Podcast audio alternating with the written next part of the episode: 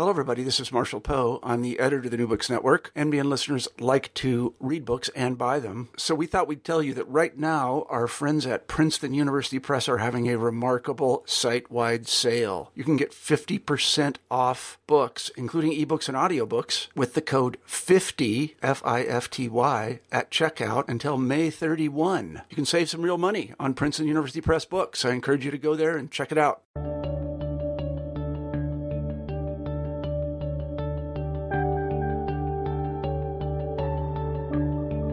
Hello, everyone, and welcome back to New Books in History. I'm Mark Klobas, your host for the channel. Today I'm talking with Devin Briski about the new book she co authored with Johan Swinnen entitled Beeronomics How Beer Explains the World. Devin, welcome to the show. Thanks for having me, Mark. We're happy to have you on. I wonder if you could start us off by telling us something about yourself.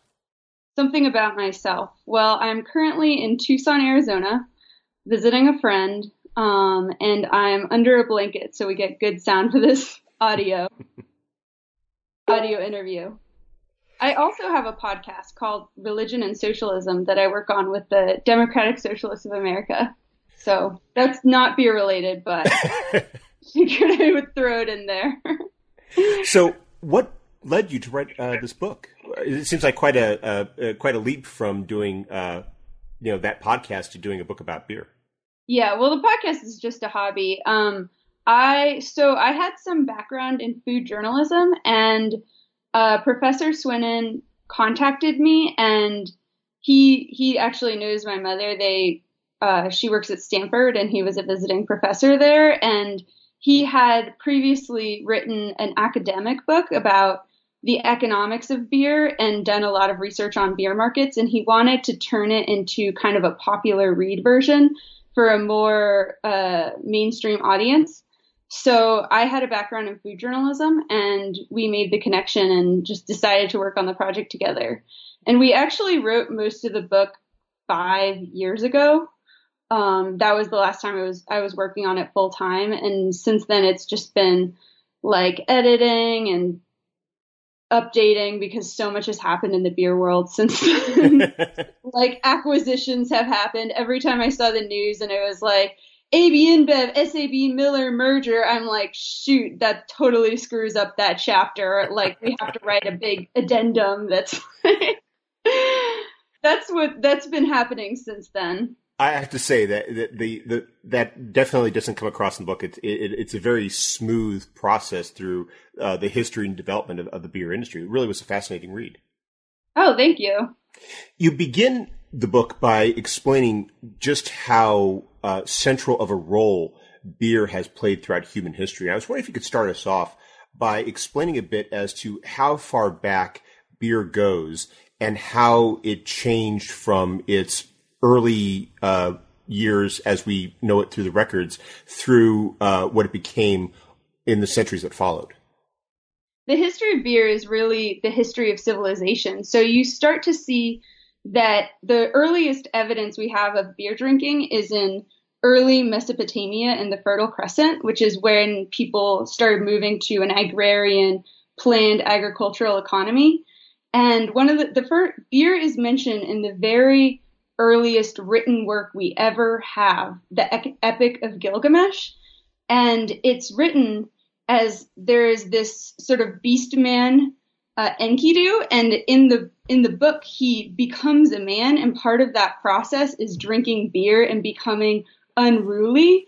And that's actually the thing that civilizes him. So beer and civilization are very closely tied together, mostly because of this connection it has to agriculture and moving towards a settled down, planned economy.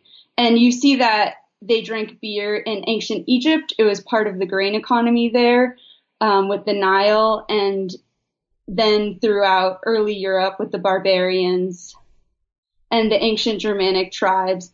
And it's only when you see the the first you see the great wine divide between the Greeks and the Romans and the Northern Europeans that drank beer. And it's interesting because the Greeks were actually the first, um, the first civilization to grow grain but not ferment it into beer. They only drank wine. So, so yeah, alcohol is very tied to civilization. And when you get into the Middle Ages, you start to see that it's also became a big way that governments had had power because the the governments that were most effective were the ones that figured out good taxation strategies and alcohol was always taxed. So the taxation of alcohol was a big part of basically the economy and war in European history. One of the points you make early in the book, though, is that this is not the beer that we are familiar with today at our supermarkets or our homebrew. It's a very different type of beer, and it played a very different role in diets back then.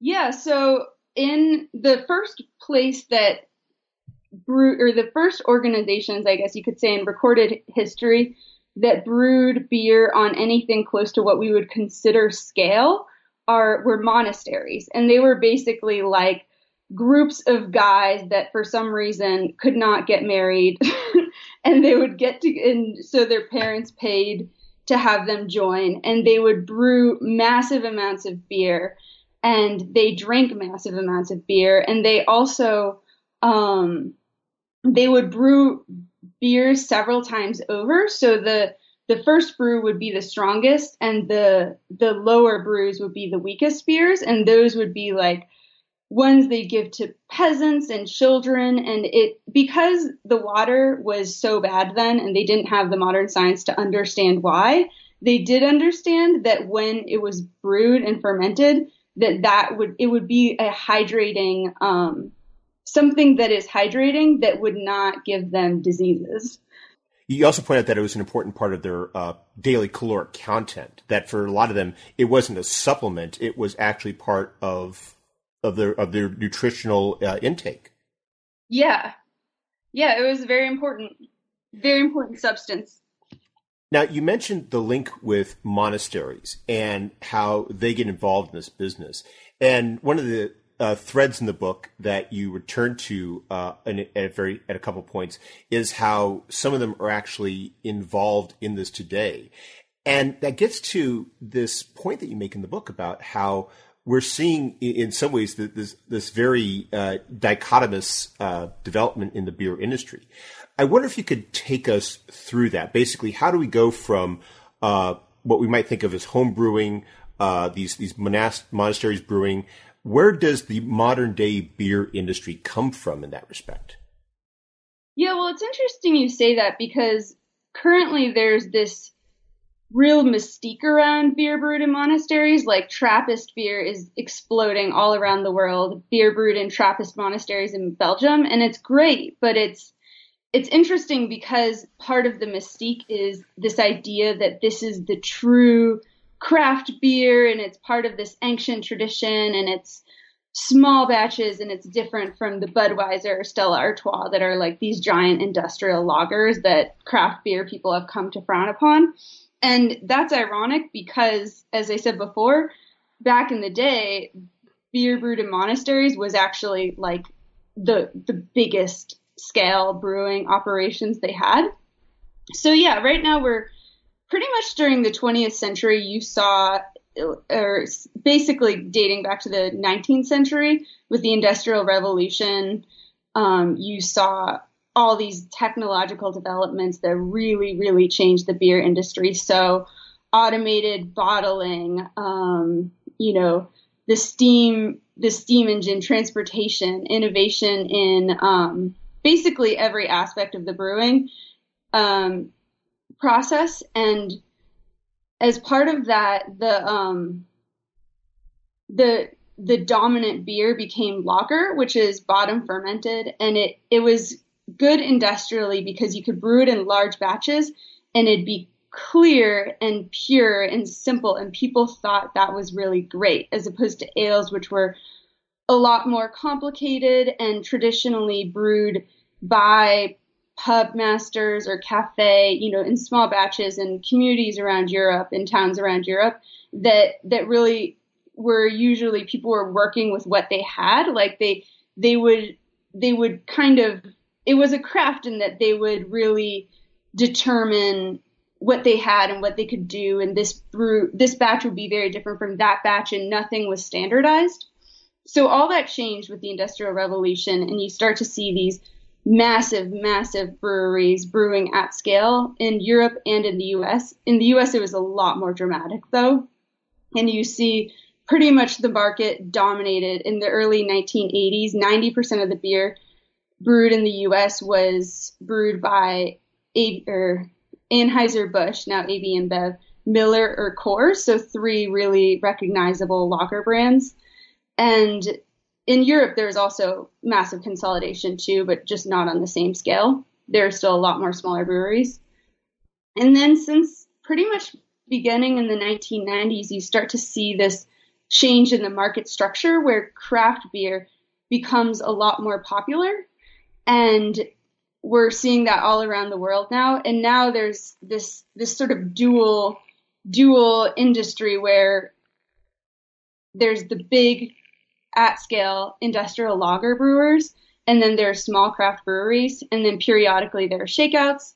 There was one in the late 90s, and then there also there's a trend of um, the large scale industrial brewers buying the small craft brewers when they reach a certain scale and using them to kind of bolster their own because they see it as an emerging marketplace and something that they really need to be tapped into that they need for their own growth. The the popularity of that industrial lager is falling in the traditionally beer drinking countries. Meanwhile, it's actually growing in non-traditional beer drinking countries like China and Brazil. It's interesting how the move toward industrial brewed lagers reflected different priorities back then because when you see that in the 19th and early 20th centuries as you describe in the book it there the beer could be a very questionable quality. You could get a great brew, you could get a bad brew, and it was really hit or miss. There was no real metric of, of, of judging it. So in that sense, industrial brews provided a consistent quality you describe. And nowadays, it's we, we tend to you know people that would would we no longer have to worry about that sense of that this you know might be foul tasting. There's much more a sense of that that's the more attractive brew, whereas previously it was the more off-putting one. Yeah, exactly. And you see this in Belgium. Belgium was such an incredible place to live and learn about the culture there because beer is such a huge part of the culture. And it's really interesting because I think right now people really think about Belgium as like the place with the best beer in the world. And the beer there is just t- the highest quality, and they have UNESCO World Heritage um, recognition for the heritage that they have with their brews. But ironically, during the 20 during the 20th century, so lager, which is a German style and is the basically the Budweiser and the Stella Artois, um, was introduced there during World War One during German occupation, and um, it quickly became they're like preferable to the really small batch styles that were traditional and every single little village had their own unique style and their own unique flavors and spices and way of doing things. And it just grew to totally dominate the country. And during the course of researching this book i actually i met this man named frank boon. He was one of my favorite characters. He and he talks about how basically when he was growing up, this um, it was Stella Artois had grown to be huge, and they saw it. They were like, it's it's like a Christmas star. It's you know yellow. It's like it's so clear and fresh and totally standardized. It's the same thing. You always know what you're getting. That's so different from like the cafe and the random guy down the street that's brewing a kind of different batch every single time. And he had the exact opposite reaction, which is like, no, like we must preserve these these styles that are just part of our heritage and they're so unique and they're so specific to Belgium and, and specifically like little little towns like the town of Hoegaarden with their white beer with the you know the cinnamon or the and the orange and so he actually bought a brewery from these two really old people Rene de and his sister and they ran it all by hand. And it was the style of beer was making this um, gueuze, which is the spontaneous fermentation beer. So it's it's very it's aged and it it it basically you don't have standardized yeast that you use. It's not like a clean process. It's like it ferments based on the yeast in the air, so it's very tied to the place. So, and he says his uncle worked at Stella Artois, and he said to him like, "You think that this like you're gonna invest in this beer? Like these are dying. Like they're gonna be over. Like Stella is the future. Like there's only gonna be lager."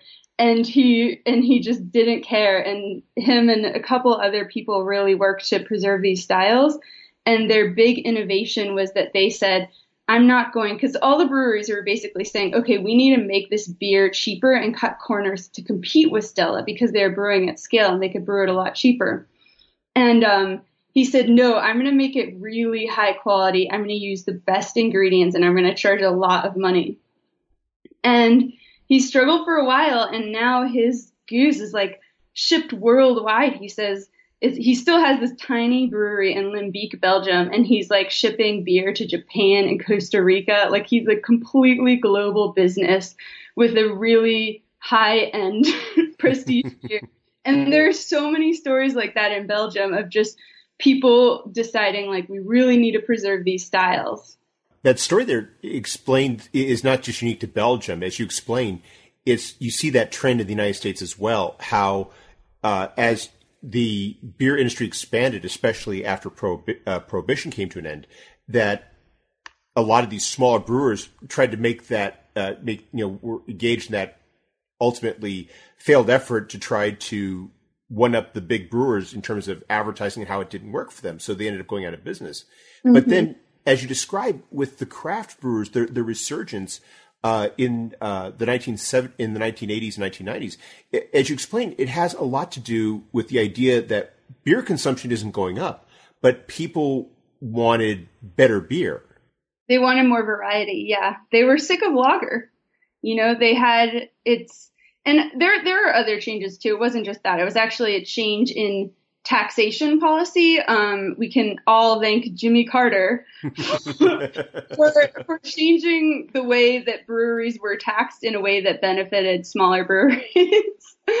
um, so there was that, and then there was also another big factor was actually the um, just the the advertising market. So one one of the the main reason why the U.S. consolidated at a rate that you didn't see anywhere else in the world in terms of just a massive shakeout and the number of breweries just plummeting and all of our beer from these massive macro breweries that were by far the biggest in the world um, is because we is because of the television advertising market so beer was very tied to sports in their advertising in the way they market it in the US. So prior to television, small local breweries would basically advertise by sponsoring minor league baseball teams and doing, you know, being, and it's still, it's still beer, the beer market in the US is very tied to sports markets. So you turn on Sunday night football and every single commercial is about beer and the way and when there is a shift to television advertising the potential people that you could reach through one ad really favored these breweries that were able to brew at scale. So the ads became cheaper per per customer that they could potentially reach. And we've compared the the way the consolidation in the US happened to the way it happened in Europe. And a lot of it has to do with the television advert the spread of television advertising and TV being a lot more regulated in Europe and especially Germany where the consolidation was not not anywhere close to what happened in the US. It was on the lower end of things. You mentioned that how that played a factor in that you didn't see as much commercial advertising in television. So mm-hmm. you just simply there wasn't as much of an opportunity for large brewers to monopolize advertising and to basically drown out the smaller ones. Mm-hmm. Yeah, and it just it really had to do with the cost per viewer. So if you are a brewery and you can supply, you know, a town of like fifty thousand people, and then there's one brewer over that can supply, you know, a town like a city of a million people, then you're if you're advertising, if, if the main way to reach your audience is through television advertising and that's how people are consuming sports and that's you see that that sort of connection then it's it's like the cost per unit is going to be a lot ch- cheaper for the larger brewery it's a advertising economies at scale basically you mentioned that a, a factor in the rise of craft breweries in the United States were changes in, in some of the tax laws at the federal level. I was wondering if you could uh, expand upon that and talk about some of the other factors at play in terms of why craft brewery has enjoyed such a resurgence and what that says about our, our changing habits of beer consumption within the United States.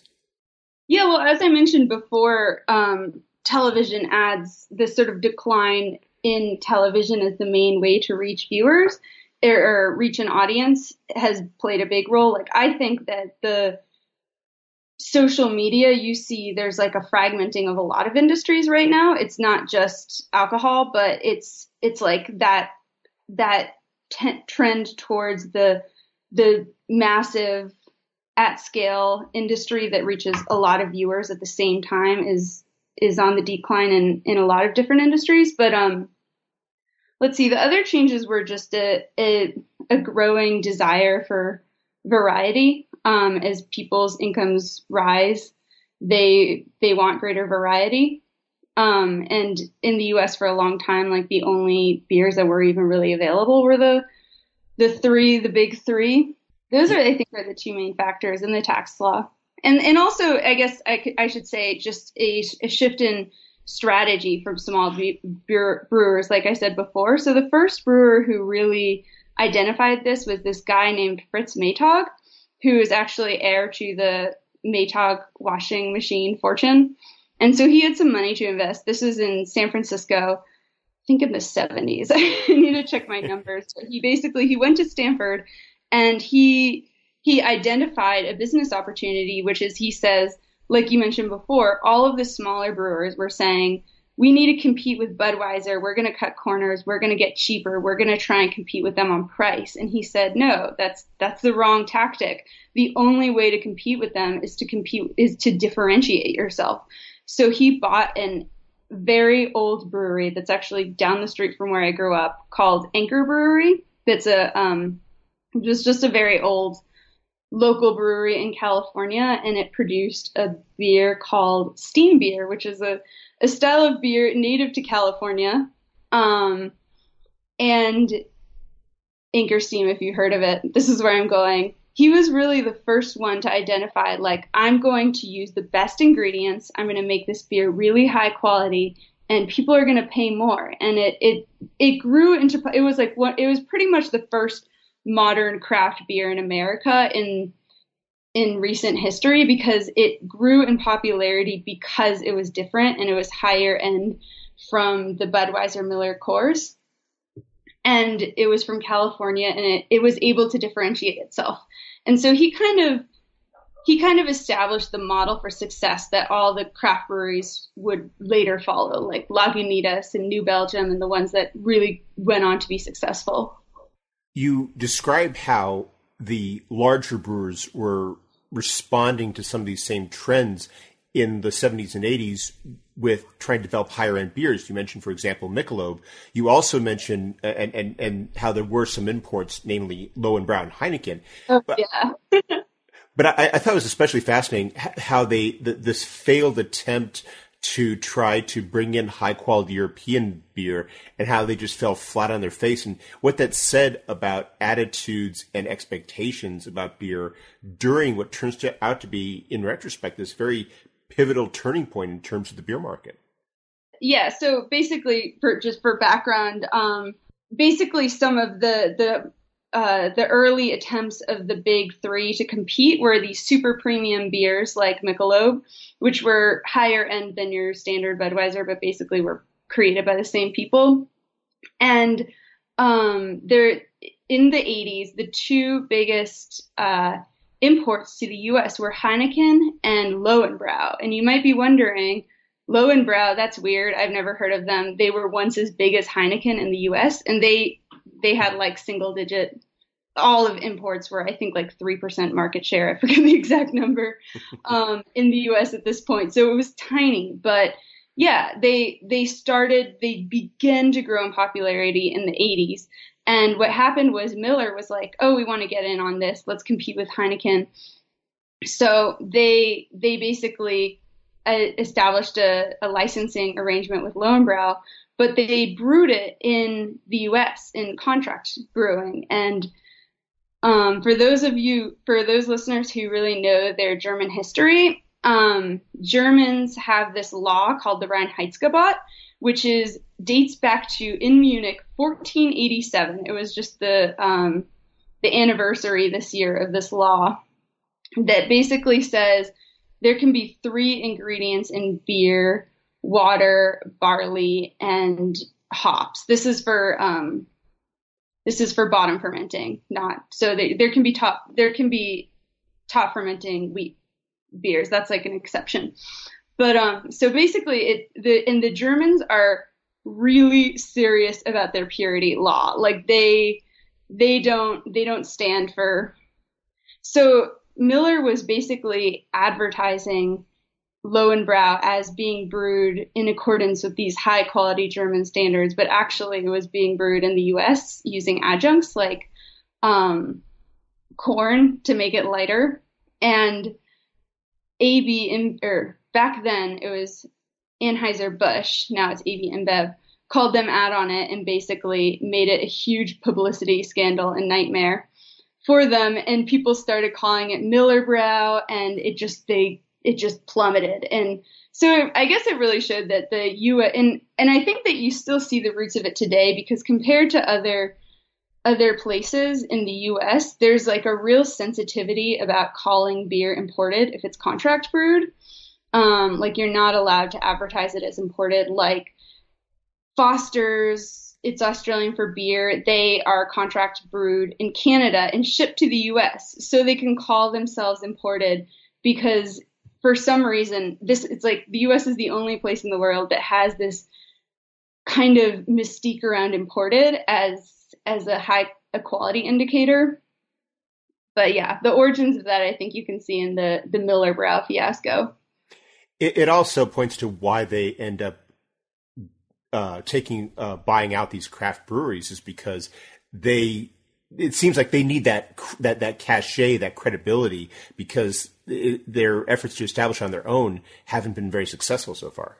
No, yeah, they yeah they definitely do. They need a yeah, and it's it's funny because there's just people like I read blogs and people get so so upset about about this, and it's it's kind of like I look at it and I'm like, this is basic economics. Like, do you think that the craft breweries before were, you know, had, I mean, obviously they cared about the quality, but they also were trying to make money.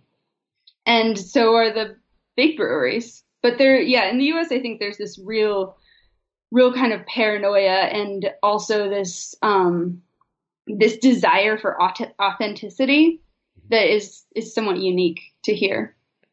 As you mentioned, beer drinking in the United States in, in, some respects has, has, plateaued, but you still see beer drinking expanding globally. And you t- uh, talk in your book about how it's expanding, as you've already mentioned, in in uh, uh, China and, and, Brazil. Russia was an especially interesting case, though, because uh, as you described in the book, we, we had this that its tradition of vodka drinking and how that had survived uh, it well in uh, well through the communist era. And yet today they're becoming the, these major beer consumers. What exactly happened there? And what does that say about this interaction between economics and consumption that makes such an important theme of your book? Well, Russia Russia is a really interesting story, and the the the researcher who um, who did the research behind that chapter would be the first to tell you that looking into the history of alcohol in Russia is actually very sad because it's very tied to mortality and like basically very people dying very young. And it's um it's because they have this this tradition of spirits drinking and vodka drinking. And basically after after the wall came down in 1989, there was this huge increase in the number of deaths and life expectancy for men went down to like 59. It was crazy. And it, was a really volatile time in many ways. Like the economy was undergoing a massive shift in the government. But, but part of that was just the, the increase in mortality. So they basically said, okay, we're in this new capitalist economy. We need to figure out the rules. Alcohol, we can't allow advertising for alcohol on TV because it's, you know, and as I said before, it's like incredible. It was one of the biggest things that surprised me writing this book was again how how much that the advertising and the media markets affect our consumption habits. And so what happened in Russia was they said you can't allow advertising for alcohol on TV, but beer was not officially categorized as alcohol because its alcohol content was so low. Even like Baltika, Russian beer, it's like 8% and i think it was under 10% is technically not alcohol so um so yeah so they didn't they didn't allow they beer the breweries really took advantage of this and they were able to you saw this massive increase in beer drinking just right at that point and there there are other factors too like it, during that time there was a lot of uh, foreign direct investment in the supply chains. Um, so there were a lot of companies that came into the former Eastern Bloc and basically said, like, these are going to be important mar- markets. And they bought breweries there. And then they said, oh, we actually need to focus on the entire supply chain. And they invested a lot in barley farms. And um, they basically made a lot of quality improvements. So there are other factors, but TV was really the big one. And then you saw a kind of a network effect where once a critical mass of people started drinking beer, it it really it became a habit for people. And there there are also some kind of funny components to this where um, some of the breweries that were were taking advantage of this this opportune thing would put out ad. They didn't want they thought like Russian people wouldn't respond well to like beer that they thought was like coming from the West and into Russia. So they they created these ads that basically said like beer drinking was Russia's thing all along, and the West kind of stole it from us, and we're bringing it back. it's actually like this ancient Russian thing, which is not true. but that yeah, see like a like a hockey stick, uh, like a hockey stick of like really low beer, and then it just explodes. I think it's ninety four probably have to double check that date. And then it once once they basically took away the TV loophole, it like there's a brief decline and then it kind of plateaus in Russia. But it's still it's one of the biggest beer markets because it's such a big country, and for and it and it really did explode during that point. And you, you were alluding uh, just there to something else you mentioned earlier, which is this just how much beer has come to be not a local or regional or even national uh, thing anymore, but it really is now very much of a global thing. How you have with these consolidations, what you might think of as your national beer or your local craft beer is actually part of this beer conglomerate that has a presence not just in different countries but but in different continents. Oh yeah.